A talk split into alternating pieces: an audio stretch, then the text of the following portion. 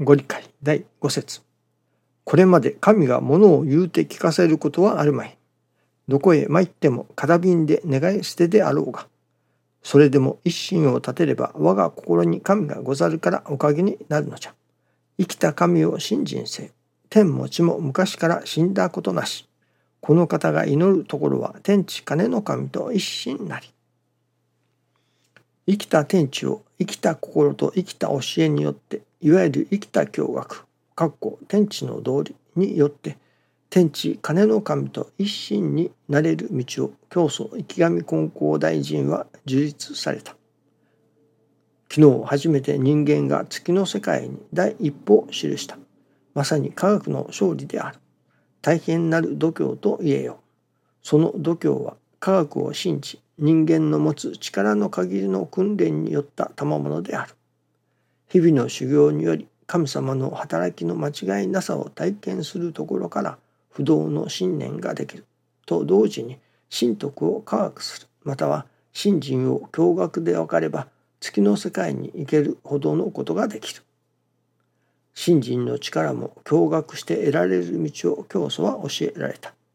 教祖は驚愕の対価である。と同時にそれに対するたゆまざる修行修練を積まれ天地の体徳を受けられた不正室のお方と言えよう。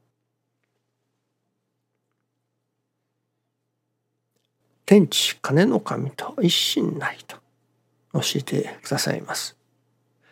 神様と一心一心同体とも申しますね。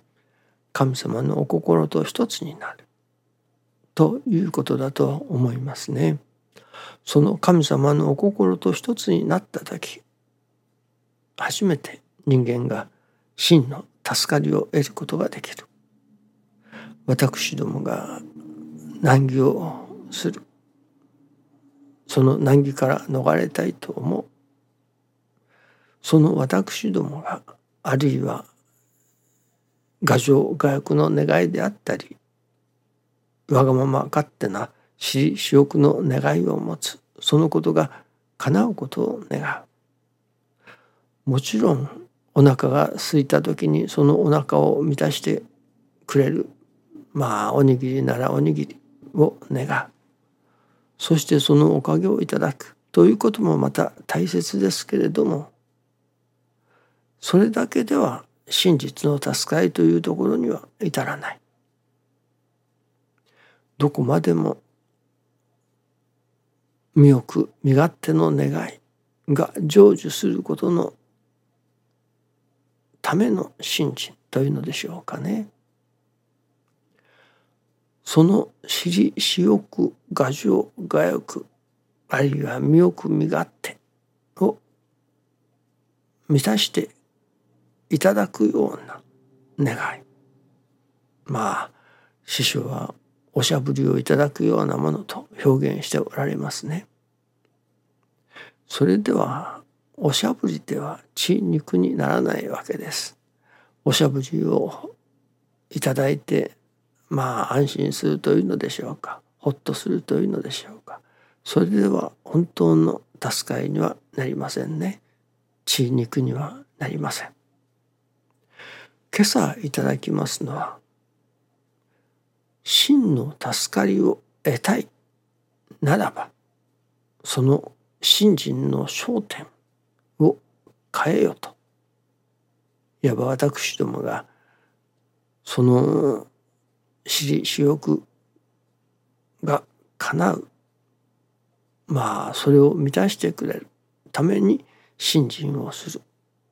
その牙城牙欲が叶うことを目指して信心をするという信心ではどこまで行っても真の助かれは得られない。いわゆるいわゆるご利益信心と言われる信心ですね。これでは5年経とうが10年経とうが何年経っても真の助かりには到達できない。つながらない。というのですね。それはおしゃぶりを欲するような心身だからだと。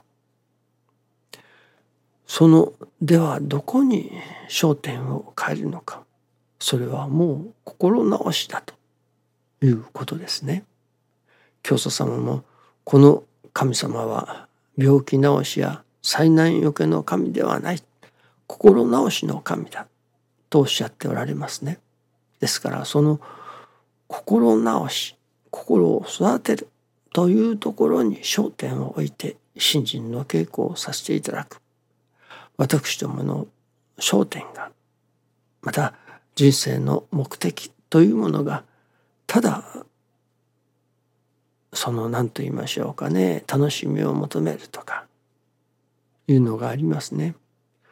いわゆる身をく身勝手の願いを叶えることに終始する心から私ども自身の心を育てるまあまたの表現で言えば魂を磨くということになるのでしょうがそういう心を治すということに焦点を置いてのまあ人生というのでしょうかね。というものであって初めて真の助かりが得られるというのですね。ではどういう心を作るのか教祖様は端的に天地日月の心になること寛容なりと教えておられますね。ただ残念なことにその天地日月の心になること寛容なりとは教えておられますが天の心とはどういう心か地の心とは日月の心とはどういう心かというそこのところの教えがまあ教えられたのかもしれないけれども残されていませんね。そこを師匠大坪宗一郎氏は天の心とは与えて与えてやまぬ麗しの心だと地の心とは大地のごとく受けて受けて受け抜くそしてその事柄を通して心の需要とするいわばその泥の心だと大地の心だと日月の心とはそれこそお天道様やお月様の運行のごとく一部一輪狂いもなく今日はちょっときついから休もうとかちょっと一服させてもらおうといったような休むようなこともなくまさに実意に性格無比に運行してくださる。いわば今日はちょっときついから心を磨くのはやめておこうとか。今日はそれこそお参りをご無礼しようとか。いったようなことでなく実意に貫く心。それこそ心を直し心を育てるというその修行を貫く心ということにもなりますね。またその泥の心で受けて受け抜く心成り行きを受けて受け抜く心そしてその事柄を通して心を磨いていこうという育てていこうというその受ける心で8合目までは登ることができる。あとの2号は天の心でといわば与えて与えてやまる。それこそ人の助かりを願う。祈る心だと。人が助かりさえすれば。といわば修行の目的が今までは自分のための修行であった。それが人様が助かれることのための修行という。この成り行きを自分がおかげを受けるために自分の心が育つためにと受けてきた。それがこの成り行きを受けることによって人様が助かわれるように人が助かるための修行として受けさせていただくといったような天の心が泥の心の中にも天の心を持って泥の心を貫くということにもなってまいりますね。そして世界真の平和を祈るようになる。神様のお役に立たせていただきたい。人が助かるための神様が助かれることのためのお役にも立たせていただきたい。という心が育ってくる。それがいよいよ天の心だということですね。でそではその天地日月の心が身につけばどうなるか。それは神の氏子である神の子であるところの人間が正しく育ち神になる。神の心を持つということになる。いわば生き神へと成長していく。ということにもなるわけですね。ですからまずは私どもの焦点がご自悪信心から自らの心を直していくこと。に焦点が定められるそういうまずは心のお育てをいただかねばなりませんね。どうぞよろしくお願いいたします。ありがとうございます。